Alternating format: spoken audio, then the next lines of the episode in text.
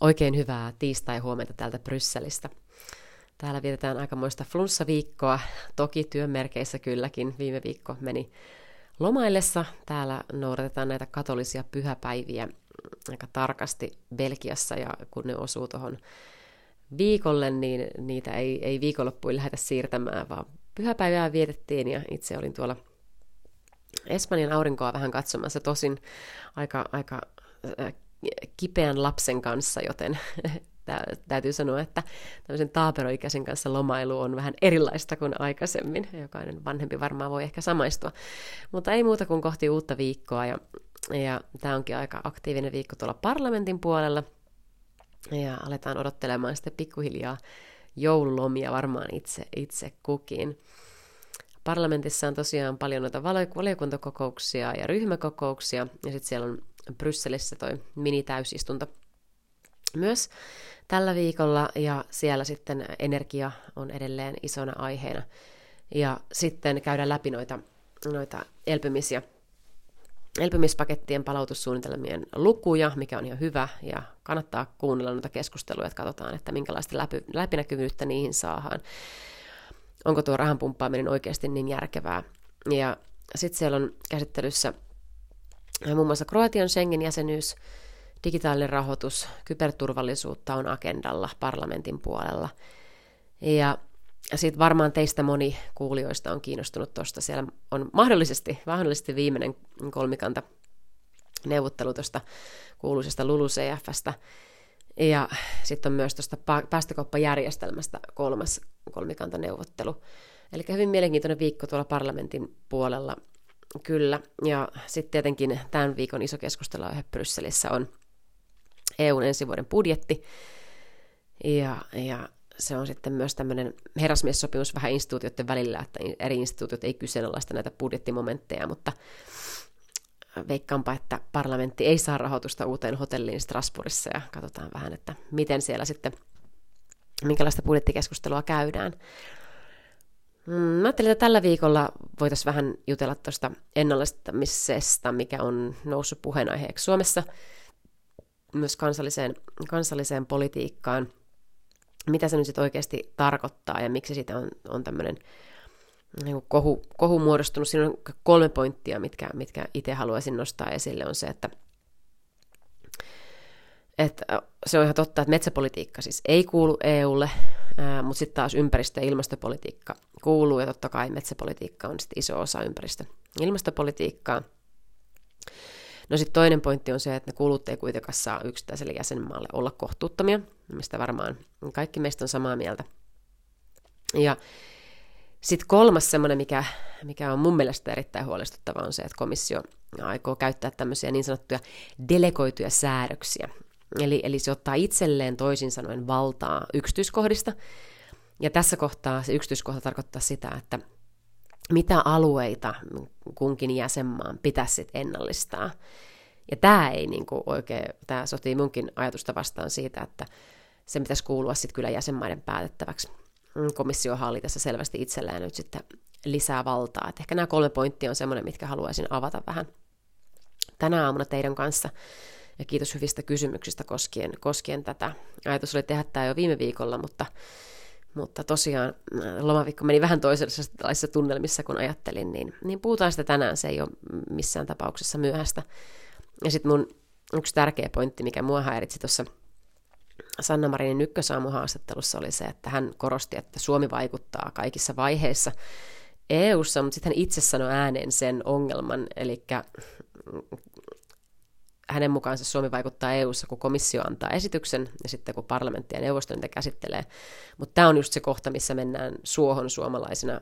Meidän pitäisi vaikuttaa komission kantaan ja esityksiin siinä vaiheessa, kun niitä suunnitellaan ja kirjoitetaan, ei niiden antamisen jälkeen. Ja nyt esimerkiksi, kun komissio työstää jo kohta tuonne 224 uutta viis, viisivuotissuunnitelmaansa, ää, ehkä tämmöistä termiä tässä nyt voi käyttää komission kauden ollessa se viisi vuotta, niin, niin nyt pitäisi olla jo aikamoinen vaikutustyö. On se sitten metsäsektori, maataloussektori, mikä tahansa sektori, niin täällä Brysselissä ja ymmärtää sen, että mitä sinne, mitä sinne ollaan tulossa kirjaamaan. Tämä komissiohan ei oikeastaan uusia esityksiä enää tule konkreettisesti antamaan, mutta seuraava komission valmistelutyö on jo kovassa vauhissa. Ja, ja nyt on se aika vaikuttaa, koska aina kun kynä tippuu pöydälle, niin kuin monta kertaa teinkin kanssa tästä tiistaisin juteltu, niin se on se hetki, milloin kannattaa, kannattaa niitä Suomen kantoja sinne ajaa, tai oman sektorin kantoja, mitä, ne, mitä edustattekaan.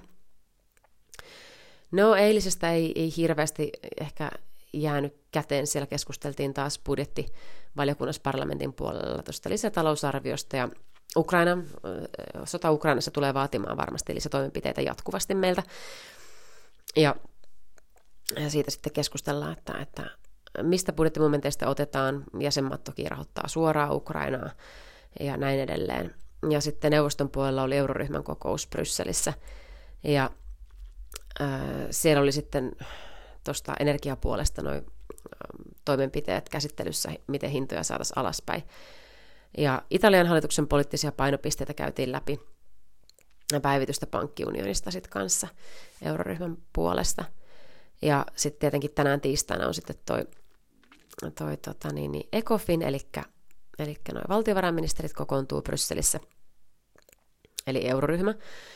Euroryhmän tosiaan se, se ryhmä, se osa noista valtiovarainministeristä, jotka kuuluu euroalueeseen, niin kokoontuu aina sitten päivää ennen, ennen kuin sitten noi kaikki valtiovarainministerit täällä Brysselissä. Ja siellä on, käydään tosiaan tota elpymis- ja palautumissuunnitelmaa ja läpi. Siellä on infla, inflaation koskevia toimia käsitellään muun muassa sitten tänään täällä Brysselissä valtiovarainministeriöiden kesken. No, parlamentin puolella ehkä muutama sellainen tärppi, mitä ajattelin, että nostan teille, on toi ää, talousvaliokunta. Siellä on kuuleminen noista EUn pakotteiden taloudellisista vaikutuksista Venäjän ja EUn talouteen. Se on varmaan semmoinen, mitä ehkä Googleta teitä monta kiinnostaa. Kannattaa pistää se sinne pyörimään vaikka taustalle oman työpäivän ohelle. No sitten siellä on tämä raportti näistä kolmikantaneuvottelusta, mitä tulee sama palkka työstä miehille ja naisille, palkka-avoimuuden siis lisääminen.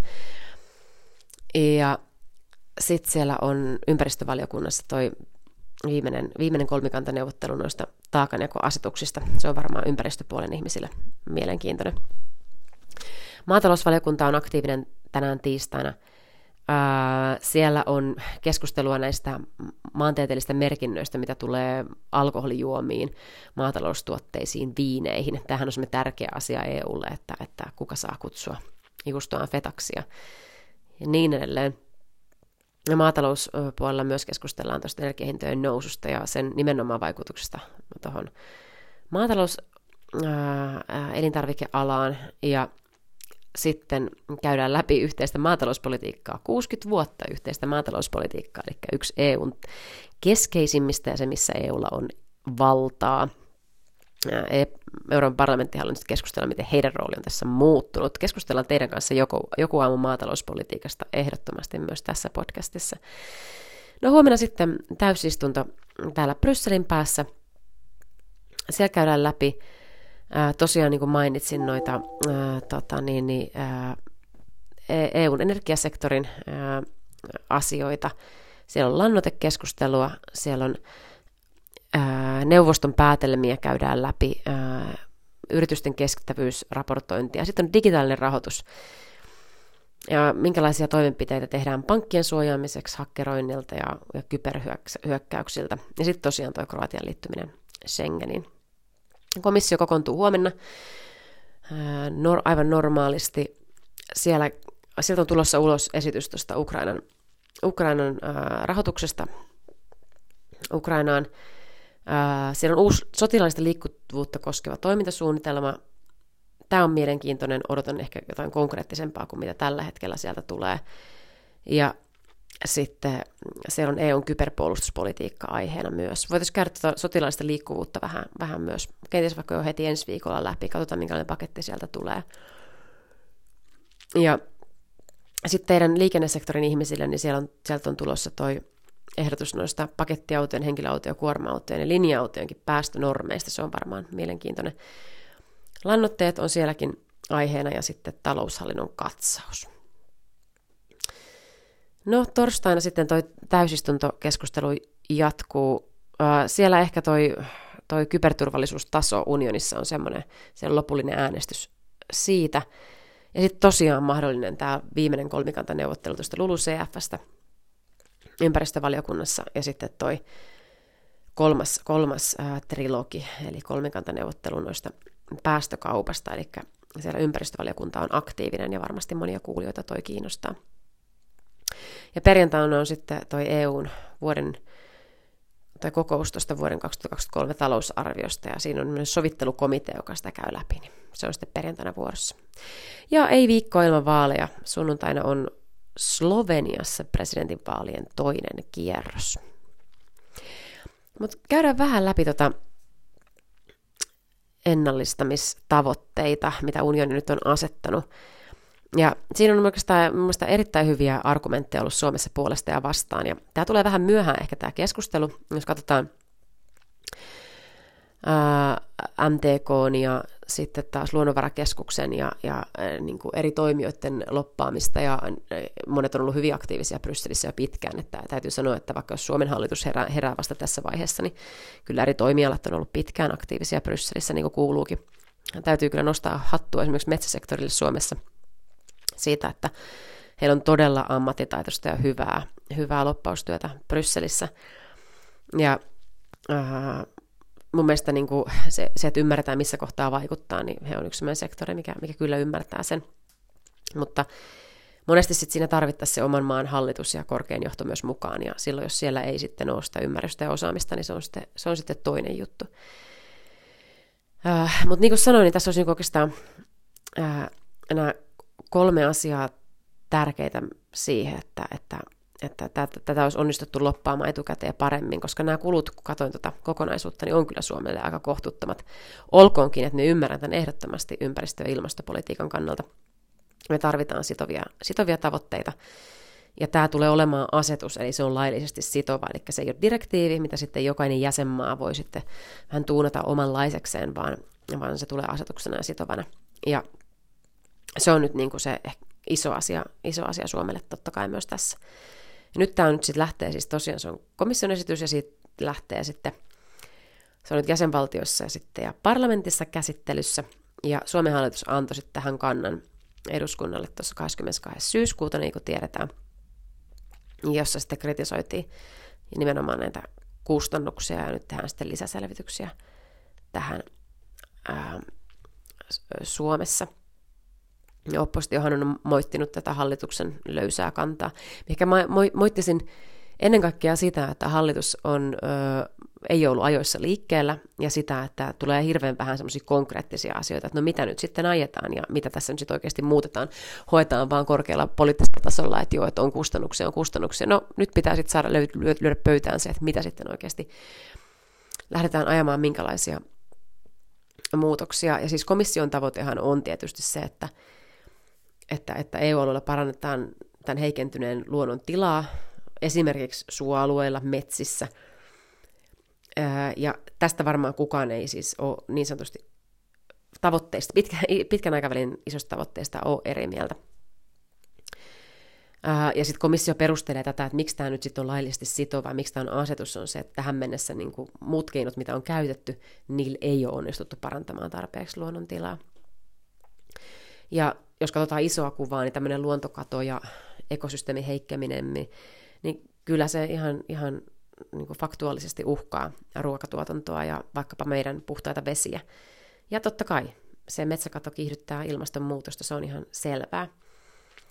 Ja, ja tällä niin kuin, tämmöisellä heikentyneellä luonnon, en, heikentyneen luonnon ennallistamisella, niin sillä tarkoitetaan vaikka nyt sitten pelloksi tai, tai erilaisissa rakennuksissa raivattujen alueiden, että niitä saataisiin enemmän takaisin sitten luonnontilaa. Mutta tämä ei saisi tietenkään sotia myöskään sit, niin kuin liian pitkälle taloudellisten tavoitteiden kanssa, ja se pitää myös, myös ymmärtää tässä näin. Eikä nämä ole niin kuin toisiaan poissulkevia, vaan nämä pitää nähdä niin, että, että tehdään järkevästi ja niillä alueilla, missä se on sitten, missä se kannattaa tehdä. Täällä EU on tämmöinen myös tämmöinen niin kuin biodiversiteettistrategia, nämä on hurja nämä sanat, mutta tämmöinen luonnon monimuotoisuuden muotoisuutta tukeva strategia, ja siinä niin kuin 30 prosenttia EU-maa-alueesta pitäisi suojella. Ja sitten äh, tässä, tässä, niin tässä kestävän rahoituksen taksonomiassa, mistä teidänkin kanssa on puhuttu äh, tässä podcastissa, niin siinä on tämmöinen ehdotus, että niin kuin talouskäytön ulkopuolelle jäisi semmoinen 20 prosenttia metsästä. Ja, mutta ongelma on se, että tämmöinen niin aiemmin tehty suojelu, mitä Suomessakin tehdään paljon, niin, niin se pitäisi ehdottomasti myös huomioida tässä, koska Suomessahan hoidetaan oikeasti metsiä todella hyvin. Ja, ja sitten tässä on tämmöinen kaavailuja esimerkiksi, että, että uusiutuvan energian osalta, että tiettyä energiapuuta ei vaikka saisi korjata lainkaan. Ja tässä niin se ymmärrys siitä Suomen, suomalaisen talousmetsän käytöstä on se, mikä on olennaista ja mikä olisi ollut olennaista tuoda jo tähän komission esitykseen. Ja, ja en ole totta kai tällä sektorilla ollut töissä, mutta ihmettelen, että tätä ei ole onnistuttu loppaamaan Suomen hallituksen tasolta paremmin. Ja jos katsotaan niin kuin, tämä ennallistamme, tämä tavoite, mikä kohdistuu on luontodirektiivi, missä on eri luontotyyppejä ja eri lajeja.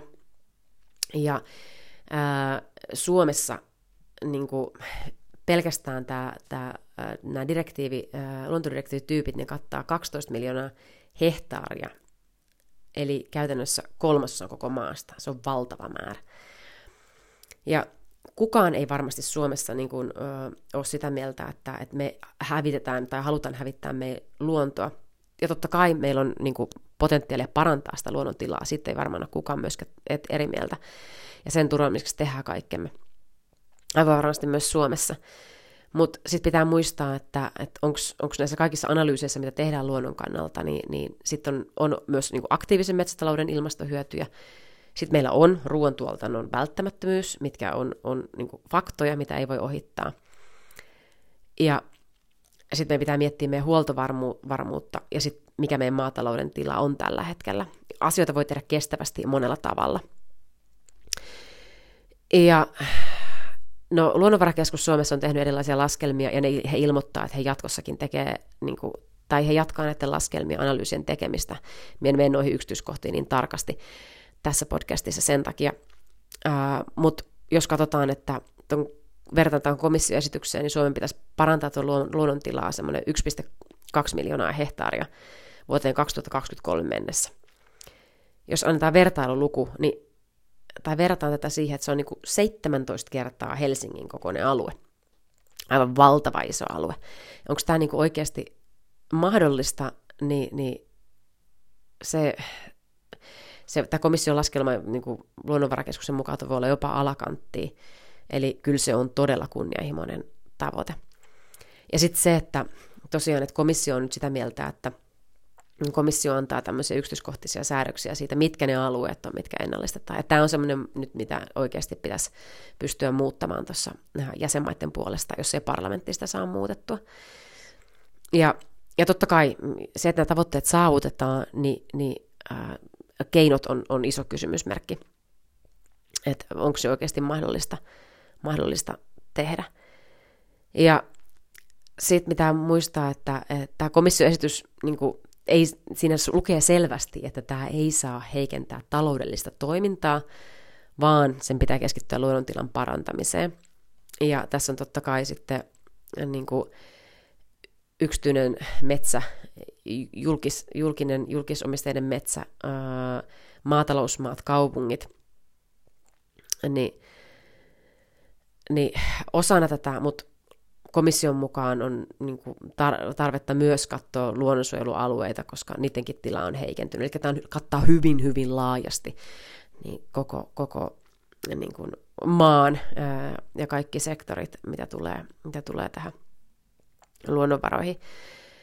Ja ää, luonnonvarakeskus on sitä mieltä, että Suomen, Suomen osalta niin suot, metsät, tämmöiset meri, merialueet, tunturit, sisävedet, nämä on niitä, missä, missä niin nähdään, että, että se ennallisemmin tarve on suuri. Ja niissä tosiaan, niin kuin tuossa mainitsin, niin voi olla sekä valtion että yksityisiä niin metsätalousmaita. Ja tarkoituksena on, että siinä olisi, olisi niin katsottaisiin näitä kansallisia olosuhteita ja, ja sitten jokainen maa laatii tällaisen kansallisen ennallistamissuunnitelman, mitä nyt sitten Suomikin tosiaan tekee. Ja ja sitten luontoa niin ei saisi tästä eteenpäin raivata ja rakentaa samalla tavalla, vaan siellä on totta kai tiettyjä poikkeuksia, missä tätä kieltoa ei voi noudattaa, mutta nekin pitää olla niin hyvin tarkasti määritelty, ja Suomen pitää olla tässä nyt todella hereillä. Eli, eli tämä on hyvin kattava tämä esitys kaiken kaikkiaan. No viimeinen pointti on sitten toi, toi lasku.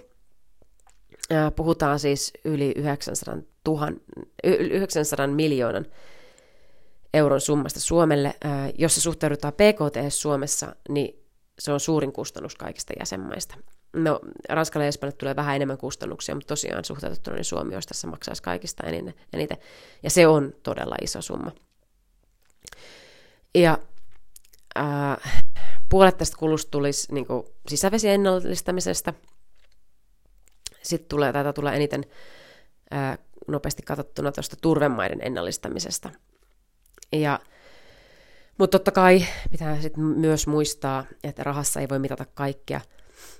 Komissiokin arvioi, että Suomelle tästä niin kuin, syntysvuosittain myös semmoinen vajaa 10 miljardia euroa laskennallisia hyötyjä, mitä tulee sitten tällaisiin ekosysteemipalveluiden lisääntymiseen esimerkiksi. Ja totta kai siis, eihän me voida mitata rahassa sitä, että, että mitä tulee puhtaisiin vesistöihin, meille kaikille, ketkä, ketkä mökkeillään kalastetaan, ja kaikki tämmöiset luonnon vahingot, mitä luontoon on tullut tai tulee, niin totta kai ne on semmoisia, mitä ei voi mitata rahassa.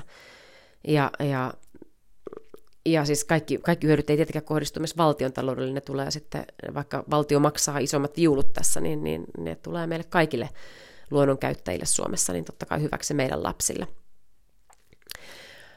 No, tämä on sitten tosiaan komission esitys, ja nyt sitten, nyt sitten neuvotellaan parlamenttijäsenmaat, ja nyt niin kuin Suomen, Suomen kanta on, on tosiaan kriittinen, mutta sen pitää olla myös todella nyt aikaansaava, ja se, että se on hyvin konkreettinen siitä, että miten, miten sitä lakia, miten, miten tätä muokataan, ja, ja miten sitten kaikki nämä kustannukset ja, ja mahdolliset hyödyt, niin miten ne soveltuu sitten nimenomaan Suomen olosuhteisiin. Ja me pitää muistaa se, että komissioarvio perustuu tämmöiseen EUn keskiarvoon, ja se on hyvin haastavaa sitten tämmöisessä metsävaltaisessa maassa. Se on aina haastavaa Suomelle se, että Suomi on niin metsävaltainen maa, ja sitten nämä on tällaisia, mitä verrataan niin kuin EUn keskiarvoihin, ja sen takia nämä ei oikein toimi.